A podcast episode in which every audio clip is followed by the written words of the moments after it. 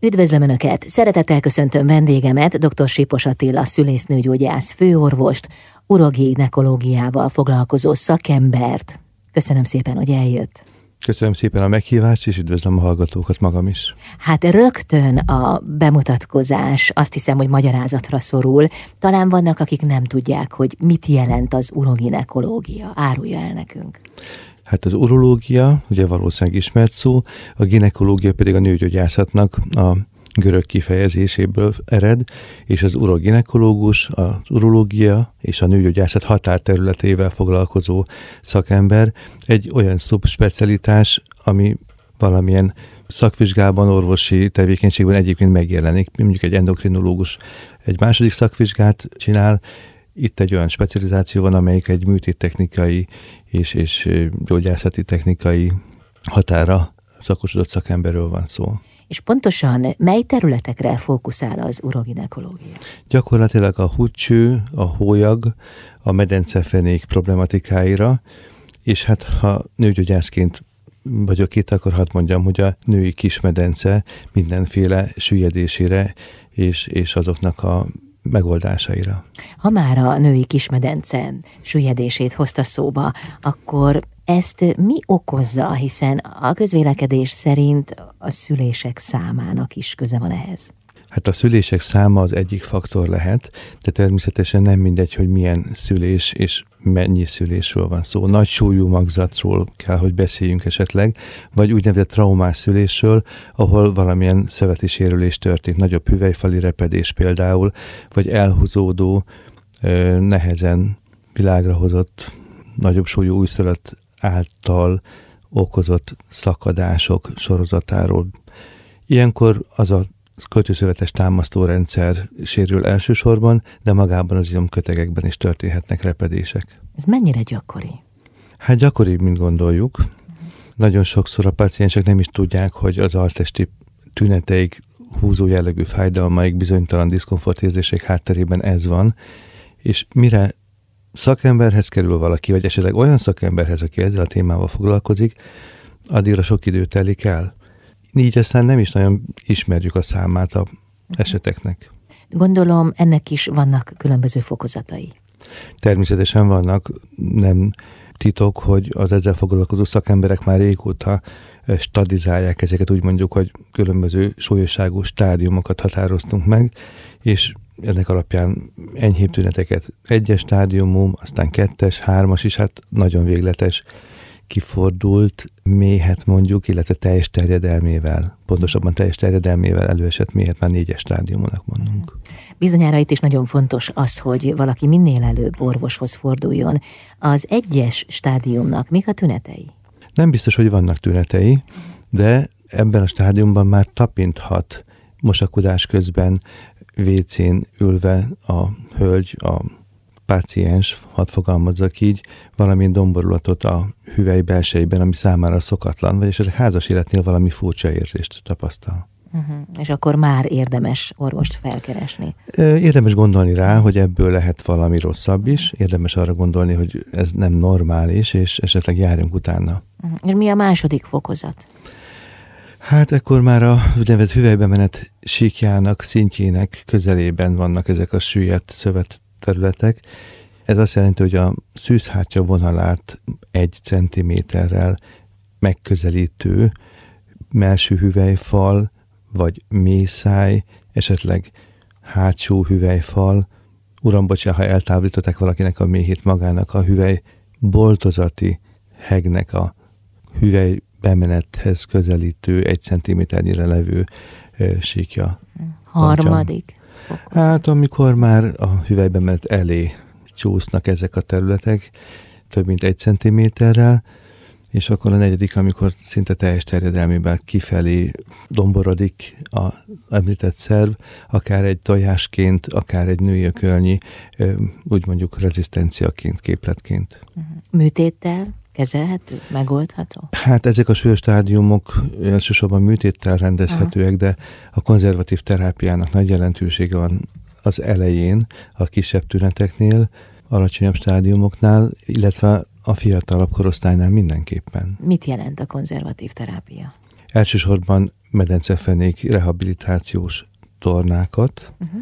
akár eszközzel segített kezeléseket, amikor elektrostimulációt lehet használni például, de szeretném itt felhívni a figyelmet, hogy nagyon jó lenne, hogyha olyan medencefenék trénert találnának az ilyen paciensek, akik kontrollal tudják égezni a munkájukat, úgynevezett biofeedback kezeléseket alkalmaznak, és a páciens tudja, hogy mikor, milyen feladatot, milyen módszerrel, milyen eredményességgel végez, jó irányba mozgatja az altestét ahhoz, hogy a megfelelő izomcsoportok visszanyerik tónusukat. Tehát muszáj ezt kontrollálni. Természetesen. Hmm. Köszönöm szépen. Folytatjuk a beszélgetést dr. Sípos Attila szülésznőgyógyász főorvossal, uraginekológiával foglalkozó szakemberrel. Vendégem dr. Sípos Attila, szülésznőgyógyász főorvos, uroginekológus. Árulja el nekünk, főorvos úr, hogy a medencefenék különböző sérülései milyen tüneteket okoznak? A medencefeneket anatómiailag különböző zónákra osztják a szakemberek, úgynevezett előső, középső és hátsó zónákra.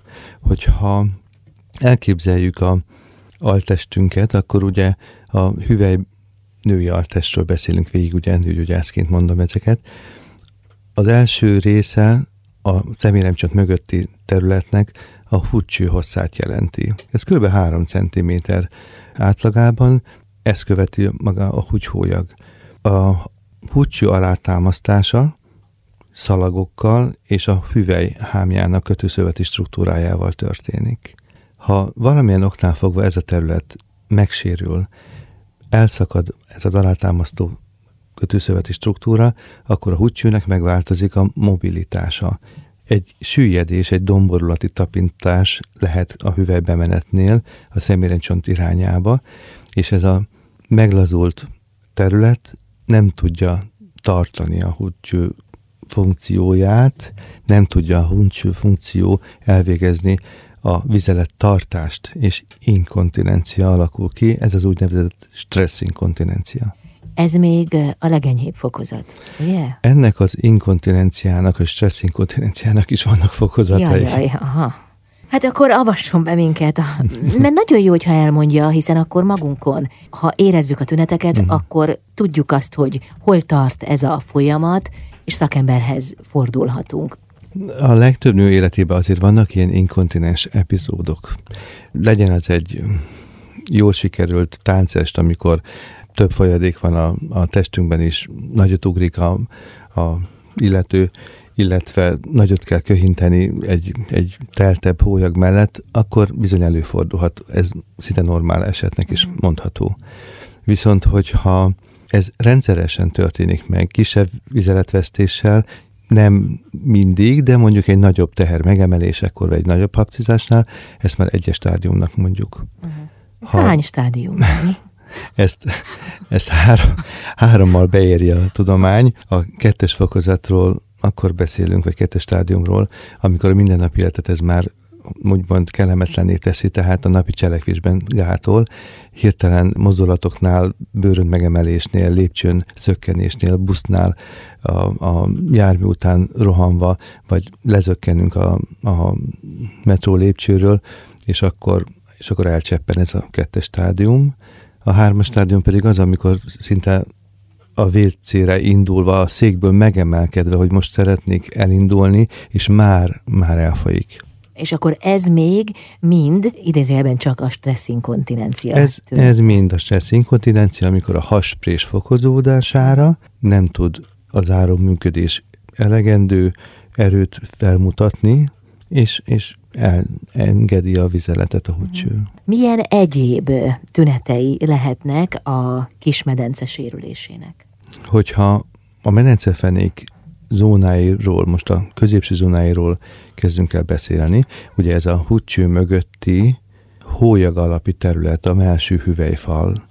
Ezt is jól lehet tapintani önvizsgálattal, és ennek a bedomborodása egy úgynevezett hólyagsérvet jelent. Itt mindig van egy kis fogalmi zavar, mi a hólyagsérv, mi a, mi a hüvelyfali sérv.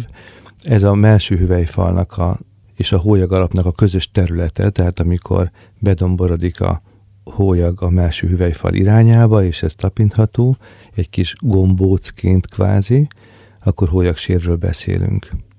Ennek a hólyag alapnak az ingerlékenysége inkább gyakori vizelési ingereket jelent, éjszakai felkeléseket, vagy napközben a normál 5-6 vizeletürítés helyett akár 8-10 alkalommal való WC-re járást. Mhm. De hát ez elég csalóka, hiszen ha valaki sok folyadékot fogyaszt, akkor már is többször megy a WC-re. Ez így igaz.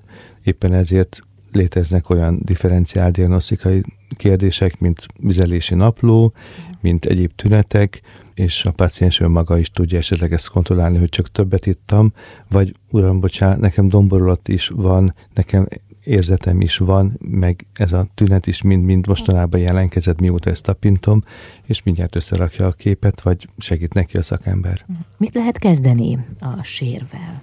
Enyhi fokozatban itt is tud egy kicsit rehabilitálódni a test. Vannak pesszáriumok például, amelyek ezt a hüvelyfalat megtartják. Fiatalabb hölgyeknél kifejezetten erre szoktunk javaslatot tenni, hiszen ilyenkor egy automatikus zsugorodás is elindul az altest részéről, és ahogy megemeli ez a pesszárium a hólyagalapot, az ingerek nem tudnak olyan gyakran jönni, hiszen az inger képző receptorok, azok a hólyag alapján vannak. Azok megemelkedve normál anatómiai helyzetbe kerülnek, sokat javít a tüneteken. Uh-huh. De ez csak az első lépés. Hát első lépés, konzervatív terápia uh-huh. ugyanúgy az egyes fokozatra, kettes fokozatra, vagy hármas fokozatra is igaz, Aha. de, de ugye itt az a kérdés, hogy milyen keretek között igyekszünk a paciensnek segíteni, konzervatív kezelés, vagy majd később a műtéti technika. Mm-hmm. Köszönöm szépen. Dr. Sípos Attila, szülésznőgyógyász főorvos, uraginekológus a vendégem. Jövünk mindjárt vissza. Dr. Sípos Attila, szülésznőgyógyász főorvos, uraginekológus a vendégem. Főorvos úr, a Kismedencében milyen területek vannak, amelyek érintettek lehetnek oly módon, hogy akár süllyedést okoznak, vagy más egyéb panaszt okoznak? Ugye eddig beszéltünk a húcsőről, a hólyag de a méhünk, a női méh és esetleg a hátsó hüvelyboltozat, vagy a hátsó hüvelyfalnak a problematikáiról még nem. Szülések után, vagy a kötőszöveti struktúrák sérülésének következtében a méhet függesztő szalagrendszer is megszérülhet, és itt egy, egy tágabb, komplexebb szalagrendszerről van szó. Ezáltal, ha a méhet oldalra, előre és hátra felfüggesztő szalagok meglazulnak, maga a mészáj csúszik a kivenet irányába, hüvelykimenet felé, és ez tudja szinte húzni magával a hüvelyfalakat. Sokszor a felszínesen vizsgáló orvos nem veszi észre, hogy nem egy egyszerű hólyagsérről van szó, hanem a méh az elsődleges ö, szenvedő szerv, és ez gyakori vizelési ingereket és húzó fájdalmatokat okozhat, főleg keresztcsontáikon, ami sokszor mozgásszervi problémák irányába viszi el a pacienst. Nem nőgyógyászati irányba gondolkodik, hogy vajon mi lehet az oka annak, hogy állandóan fáj a derekam és hátul a, a keresztcsontom, hanem elmegy reumatológushoz, és szintén mondom, egy nagy-nagy beteg csoport későn kerül felismerésre. És ha esetleg a reumatológus is talál valamit, akkor, ez akkor is sose derül ki. Természetesen Vagy? vannak olyan életkori szakaszok, ahol reumatológiai problémánk is tehát lehetséges, és utána majd jóval később igen, lesz. Igen, csak akkor ráfogjuk erre a tüneteket. Milyen típusú szülés okozhat ilyen problémát? Nagy a baba. Hát bevezetőben említettük, hogy nagy súlyú magzat mindenképpen, több szülés az előzményben, ezek, ezek a kiváltó tényezők, illetve hogyha szülés közben valamilyen nagyobb kötőszöveti sérülés, izomsérülés előfordul. Vákumos szülése, gondolok például szülésbevezéző műtétre, vagy, vagy gátrepedésnél akár a végbélzáró izomzat sérülését is érő repedésekre. A gátvédelem az segíthet ezt a kockázatot kivédeni? Mindenképpen. Tehát egy nagyon jó szülésznő gátvédelem az, az fontos lehet, de akármilyen jó szakember van ott a szülés mellett, előfordulhatnak sérülések, mert nem biztos, hogy a külső területről van szó, hanem, hanem magasabb szinten is bekövetkezhetnek, tehát nem, nem a kimenet környéki sérülések a, a mély lazulások hozói például. A szülőnő életkorához van egy köze? Természetesen, természetesen, hiszen a mai, hogy is mondjam, urbanizált világunkban és a, a társadalmi elvárások közepette egyre inkább később szülnek a paciensek. Egyre későbbre tolódik az első szüléseknek az időpontja. Korábban idealizáltuk a 20 év körüli szülést, ma örülünk a 30 év alatt megszületik az első baba, és nem ritkán 40 év fölötti paciensek is törekednek arra, hogy spontán úton szüljenek, és ott a tágolékonyság nem ugyanolyan. Uh-huh. Ez, ez sajnos mind-mind olyan tényező, ráadásul nagyon sok az úgynevezett patológiás terhes, akik egyéb betegséggel is küzdve, legyen az akár cukorbetegség, vagy tágabb értelemben más dolog, szintén komplikáció áldozatai lehetnek. Mhm. Az orvos az mennyire avatja be a frissen szült nőt abba, hogy mi történt? A szülés utáni nehéz percek, azok ugye mindig arra koncentrálódnak a szakember orvos-paciens viszonylatában, hogy, hogy az aktuális problémát oldjuk, aktuális problémáról beszéljünk. Itt lehet, hogy a gálcsebnek a gyógyulása és a vizelet és a széklet működő képességének a, a története az elsődleges, és hogy hogyan fog ez 6 hét múlva úgymond kinézni ez az altest, az sokszor nem kerül szóba. Uh-huh. Vagy nem is tudja megsatszolni, megjósolni a szakember sem, de hogy fel kellene hívni a figyelmet arra, hogy ez milyen fontos lesz, az, az kidomborítandó szerintem. Uh-huh. Köszönöm szépen. Dr. Sípos Attila, szülésznőgyógyász főorvos, uroginekológiával foglalkozó szakember a vendégem. Jövünk mindjárt vissza.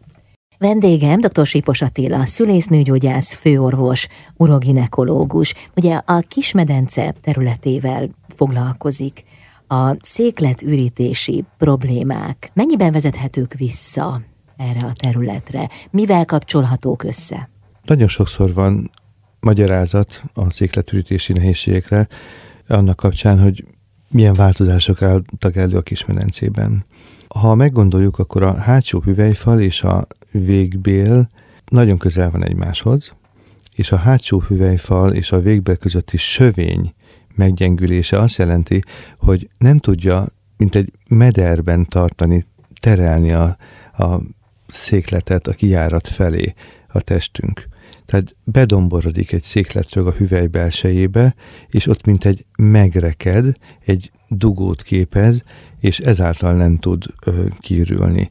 Tehát annak a területnek a stabilizálása, vagy ezzel együttesen a mély körüli kötőszövet és a hüvely felső részének együttesének a vissza magasra emelése, ezt tudja, ezt a úgynevezett végbélcsatornát fedni és, és stabilizálni, ami szükséges a, a utolsó szakasz kiürítéséhez. Ú, ez csak műtéttel érhető el? Hát gyakorlatilag lehetnek enyhébb esetekben a medencefénk tornának, izomerőnek segítő, hogy is mondjam, szerepei, de csak egyes enyhébb stádiumokban. Mert amikor már a, a felület annyira laza és annyira képtelen besegíteni, akkor, akkor inkább műteni kell, meg kell erősíteni a hátsó hüvelyfalat. Mm. Voltak éppen mit értünk székletürítési problémák alatt? Ugye elsősorban a székrekedésre gondol mindenki, obstipációnak mondjuk ezt latinul.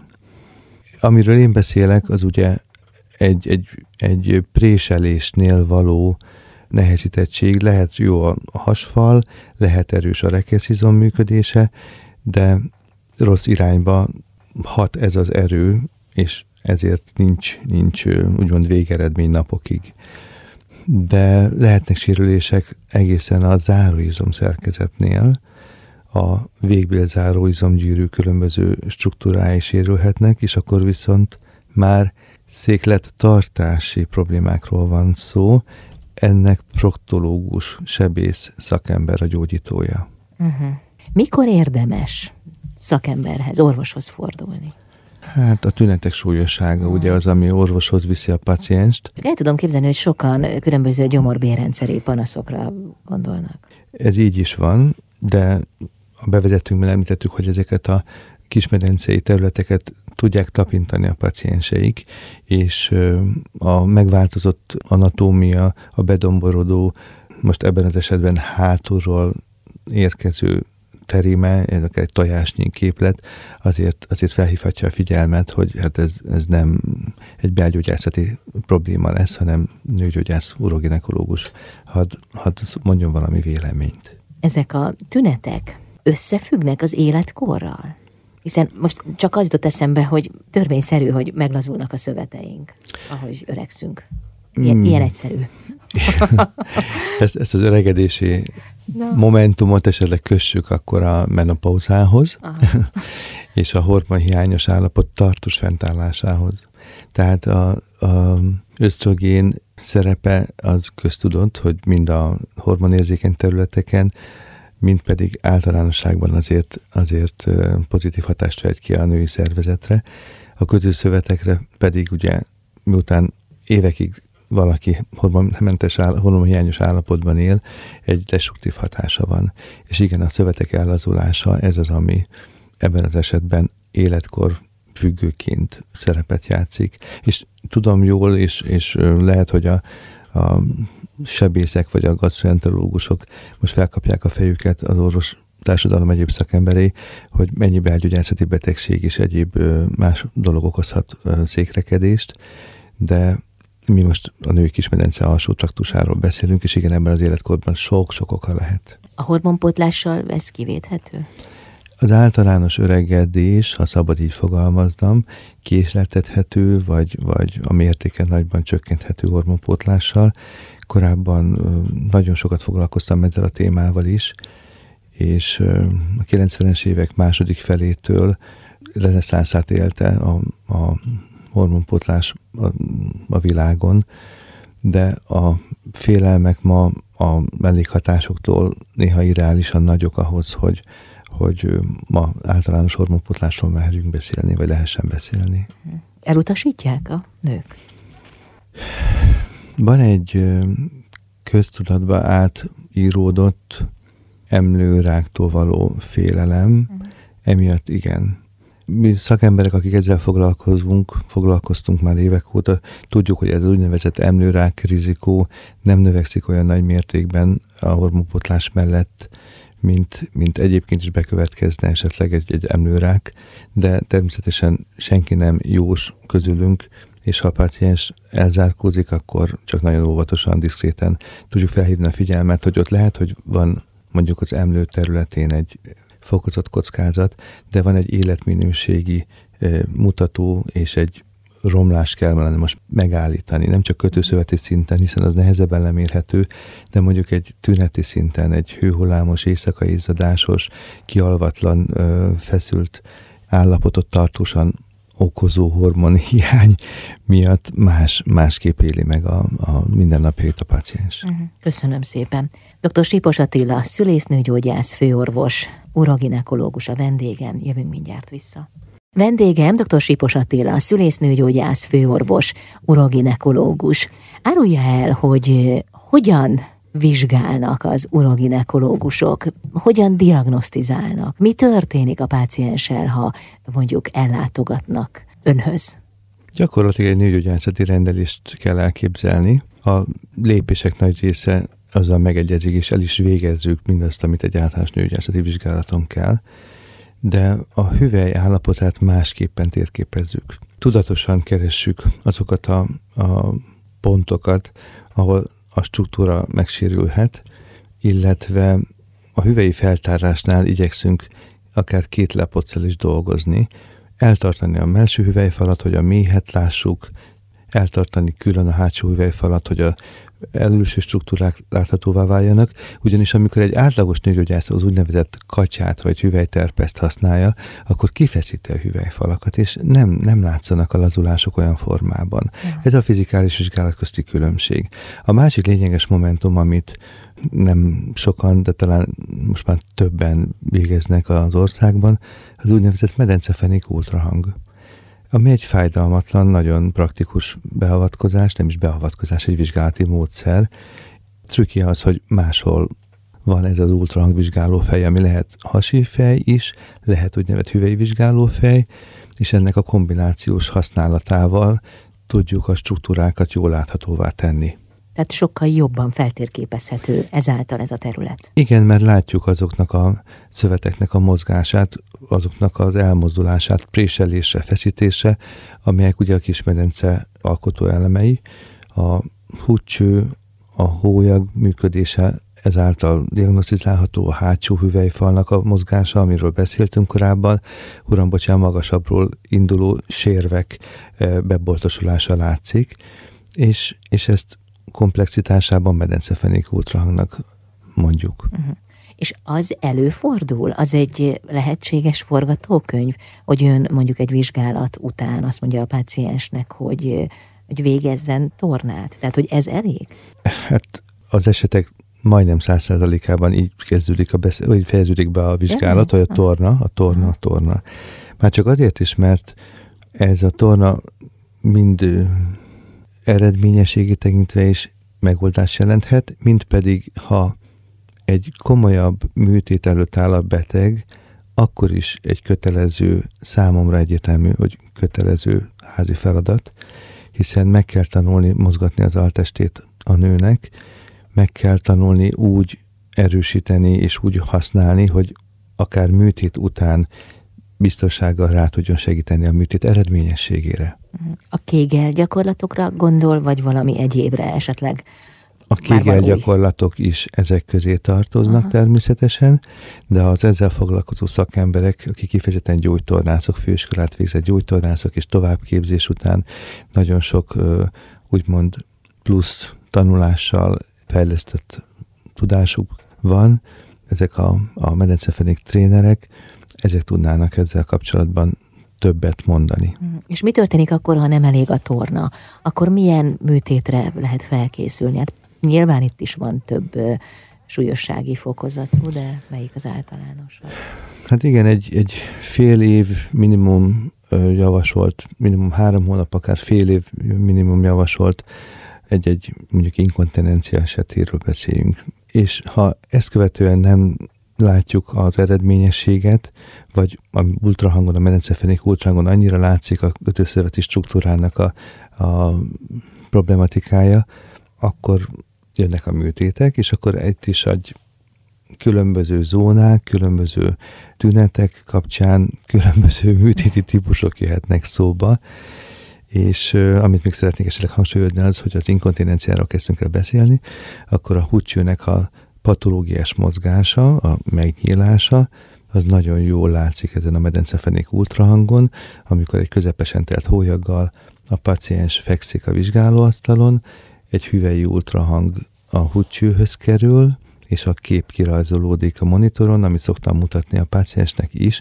hogy tessék nézni, mi az a préselési fokozat, mi az a pillanat, amikor elenged a húcső, és hol van ilyenkor a, a nyitottsága ennek a hólyagnyaknak, és ezt hogyan lehet műtéttel meggyógyítani. Mhm. A műtét az örökre szól? Egy jó sikerült műtét örökre szólhat, uh-huh. ami hihetetlennek tűnik, és ezt a műtét bevetett bizalmat talán, hogy is mondjam, jó, nagyon-nagyon is hosszú időre megtépázta az a helyzet, hogy az a korábbi rossz tapasztalat, szokás, hogy az inkontinenciát hüvelyfali plastikával operálták a nőgyógyászok elsősorban, és ekkor a saját szöveteket ugyan megpróbálták szép hozni, mm, öltésekkel megemelni a húgycsövet, de nyilván ezek ellazultak egy idő után, vagy nem volt tökéletes a diagnosztika. És ezekbe a mai modern szalagműtétekbe vetett bizalom az úgy, úgy nem tudott még mindig átitatódni, átívódni a köztudatba, hogy, hogy igen, ezek a műtétek, ha jó szakember pontossággal tudta elvégezni, akkor úgy egy életre megerősít a húcsövet, és az a stressz inkontinencia, igen, egy életre szóló gyógyultságot jelenthet. Hm, köszönöm szépen. Dr. Sipos Attila, szülésznőgyógyász főorvos, uroginekológiával foglalkozó szakember a vendégem. Jövünk mindjárt vissza. Dr. Sipos Attila, a szülésznőgyógyász főorvos, uroginekológus a vendégem. Főorvos úr, a mély süllyedés nagyon sok nőt érint, erről már korábban volt szó. Mennyiben értékeli másképp egy uroginekológus ezt a problémát, mint egy szülésznőgyógyász? Hát, ha már a műtétek szóba kerültek, akkor hadd említsem azt, hogy ugye klasszikus tankönyvek egy megsüllyedt mély esetében hüvelyfeli plastikát, illetve mély távolítással egybekötött plastikákat javasolnak, ami, ami még az én fiatal koromban bevett szokás volt, és nagyon sokszor láttuk azt, hogy ennek aztán a következményei úgy alakultak, hogy a meglazult kötőszövet ismételten elődomborodott, és most már csak egy hüvely boltozat, egy hüvely csonk volt az, ami előesett. Ezt nyilván a szakemberek az elmúlt évtizedekben ugyanúgy értékelve fejlesztették a tudásukat is. Ma már én másképp is gondolkodom, a személyes tapasztalataim is erről szólnak, hogy nem muszáj kivenni egy méhet, ha megsüllyedt, hanem azokat a kötőszöveti elemeket igyekezzünk pótolni, visszavinni a testbe, és rögzíteni ezáltal a méhet, amíg ugye ezt a tünetet okozzák, hiszen ez nem beteg ez a méh ilyenkor legtöbbször, hanem csak elszenvedi a csúszás, lazulás miatti állapotvesztést. Uh-huh. És ez milyen súlyos műtét? Hát mindig nehezebb valamit úgy visszatenni a helyére, hogy jól és tünetmentesen működjön minden, mint kivenni.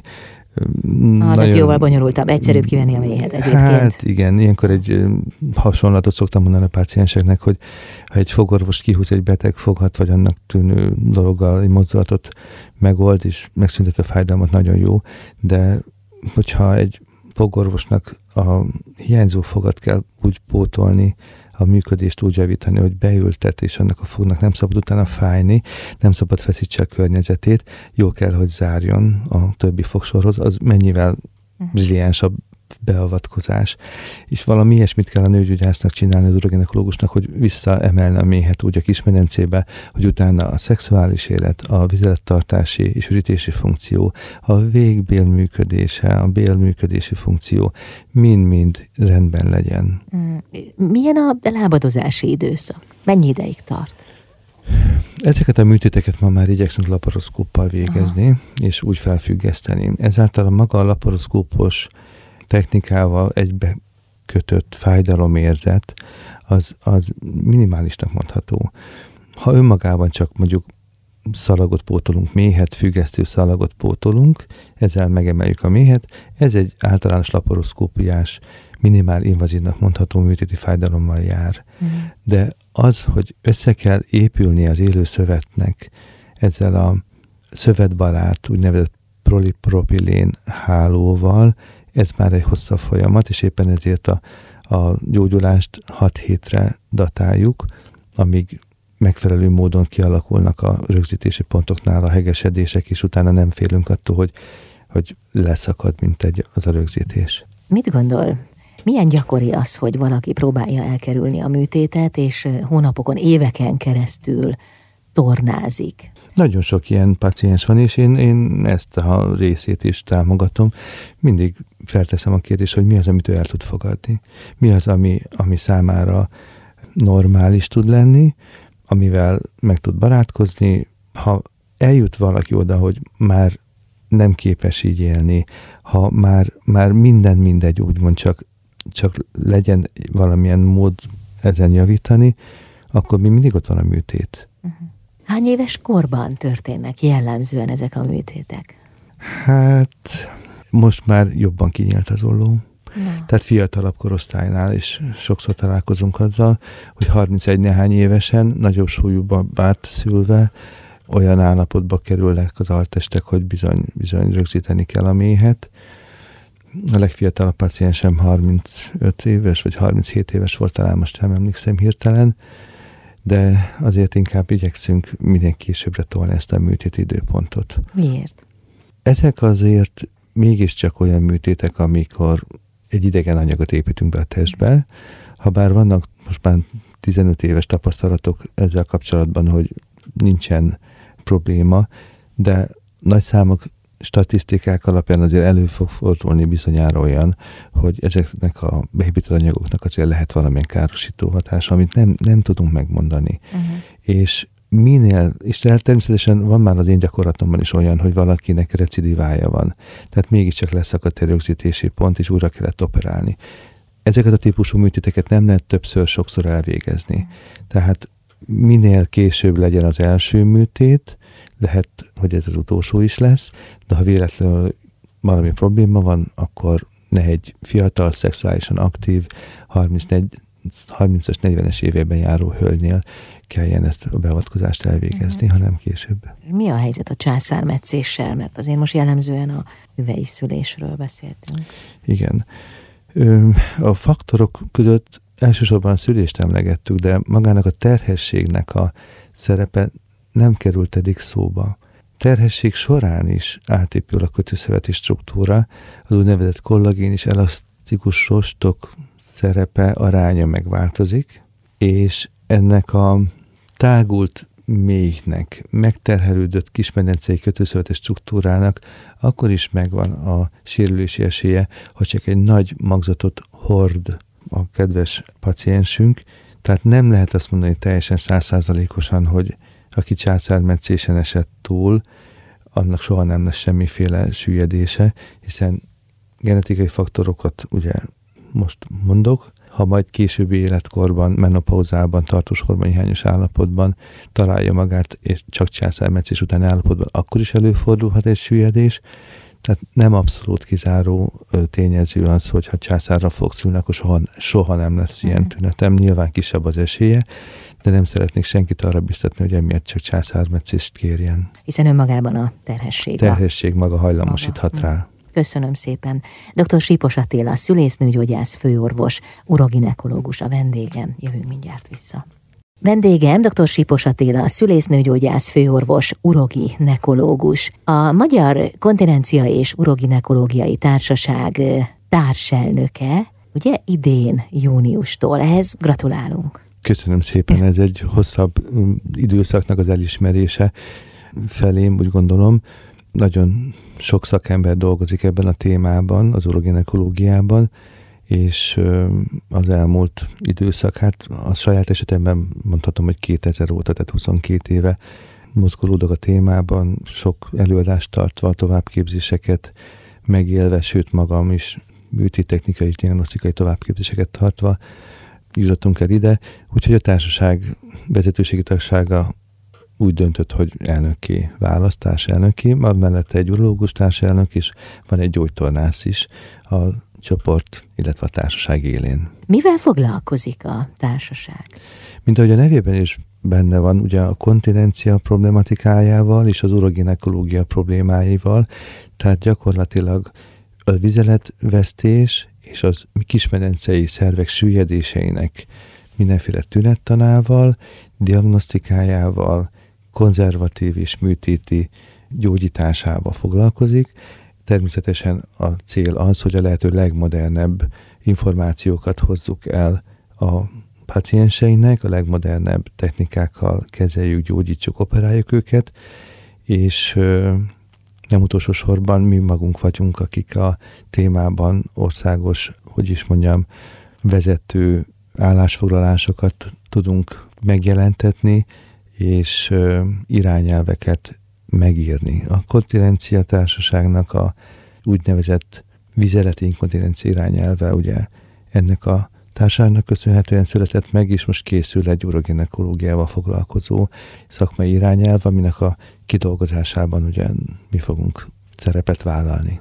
A gyakorlatban a hétköznapok során Mi történik a társaság életében? Tehát tartják-e a kapcsolatot például más uh, uroginekológusokkal? A, a társaság vez, elsősorban vezetőségi tagság az, aki uh, három havonta úgymond ülésezik, és igyekszik a saját maguk által felvázolt feladatokban előrelépni és egymást segíteni, de nagyon fontos az, hogy a társadalmákkal tartsuk a kapcsolatot, és itt a házi orvosokra gondolok elsősorban.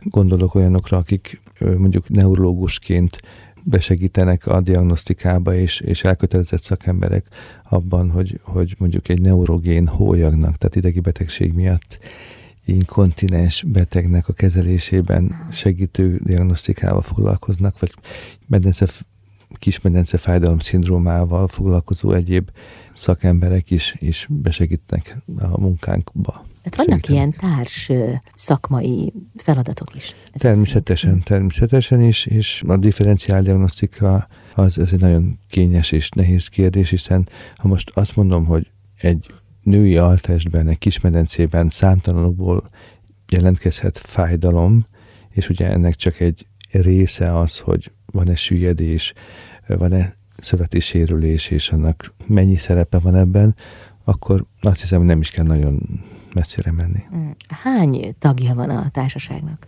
Több száz tagja van. Ez egy nőgyógyászati társaságból urológusokból, gyógytornászokból is, és ilyen határterületi szakemberekből, házi orvosokból, de gyereksebészekből is, és, és ö, hasonló elhivatott szakemberekből álló társaság. Mm.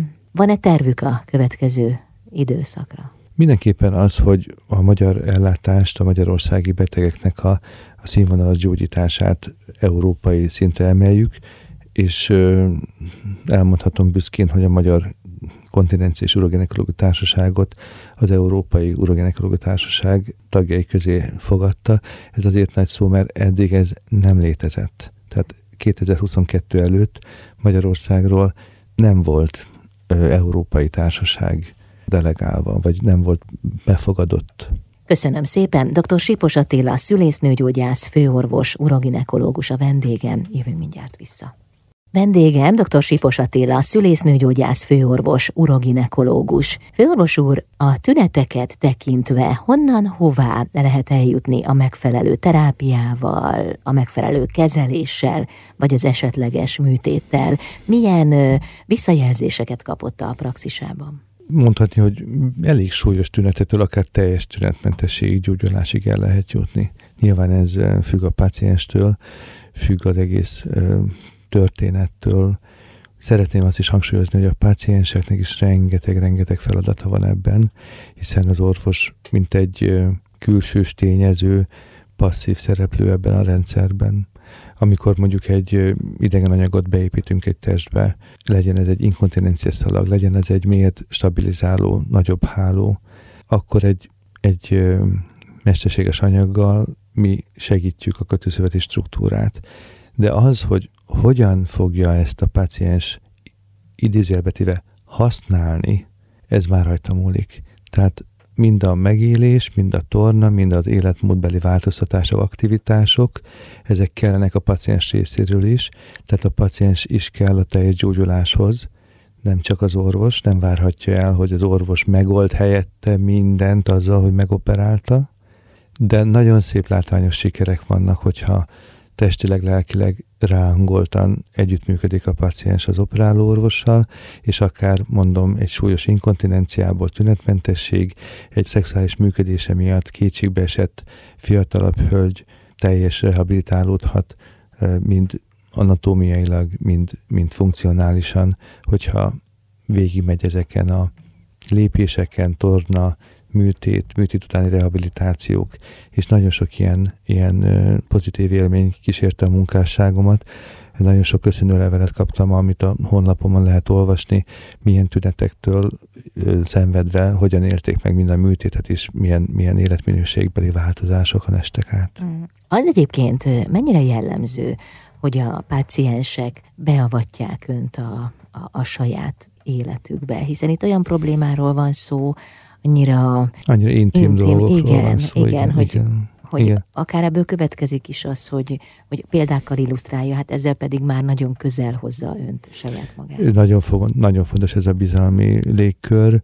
Ezek a vizsgálatok nem is 10 perces vizsgálatok, minden irányban, hogy is mondjam, kíváncsiskodunk, hogy, hogy mind kell segíteni, milyen tünetei vannak a paciensnek, és, és hát igen, és nagyon sokszor őszinte legyek, nem egy fiatal hölgy sírta el magát, hogy tönkrement az életem, mert csodálatos két gyerekem van, de, és akkor doktor Ovid lehet kezdeni, és utána pedig nagyon-nagyon nagy élmény, amikor pár héttel később a másik irányból jönnek a könnyek, hogy de, de micsoda változás, és, és köszönöm. Az életkor, az mennyire visszatartó erő? Tehát arra gondolok, hogy ha valaki már nagyon szép életkort élt meg, akkor esetleg gondolhatja azt, hogy, hogy már minek elmenni a műtétre. Mm, nem, nem, nem szabad így gondolkozni, ha. nem szabad, nem szabad. Én úgy gondolom, hogy mindig megvan a, a segítség, mindig megvan minden tünetre, életkori szituációra a megoldás, meg kell ezt találni. Legyen akkor ez egy, egy, egy hormonpotlás is akár, legyen egy, egy konzervatív terápia, lehet, hogy nem is kell operálni, de, de legyünk igényesek önmagunkkal. Én szeretném a hölgytársadalmat arra biztatni, hogy ne adják föl, figyeljenek oda magukra, környezetükre, és tegyenek magukért elsősorban, amiben meg tudunk, ott vagyunk, mi is segítünk. Köszönöm szépen a beszélgetést. További sok sikert kívánok. Jó Nagyon munkát. szépen köszönöm én is a lehetőséget. Dr. Sipos Attila, szülésznőgyógyász főorvos, uroginekológus volt a vendégem. Én ezzel búcsúzom is, Bálint Edinát hallották viszont hallásra.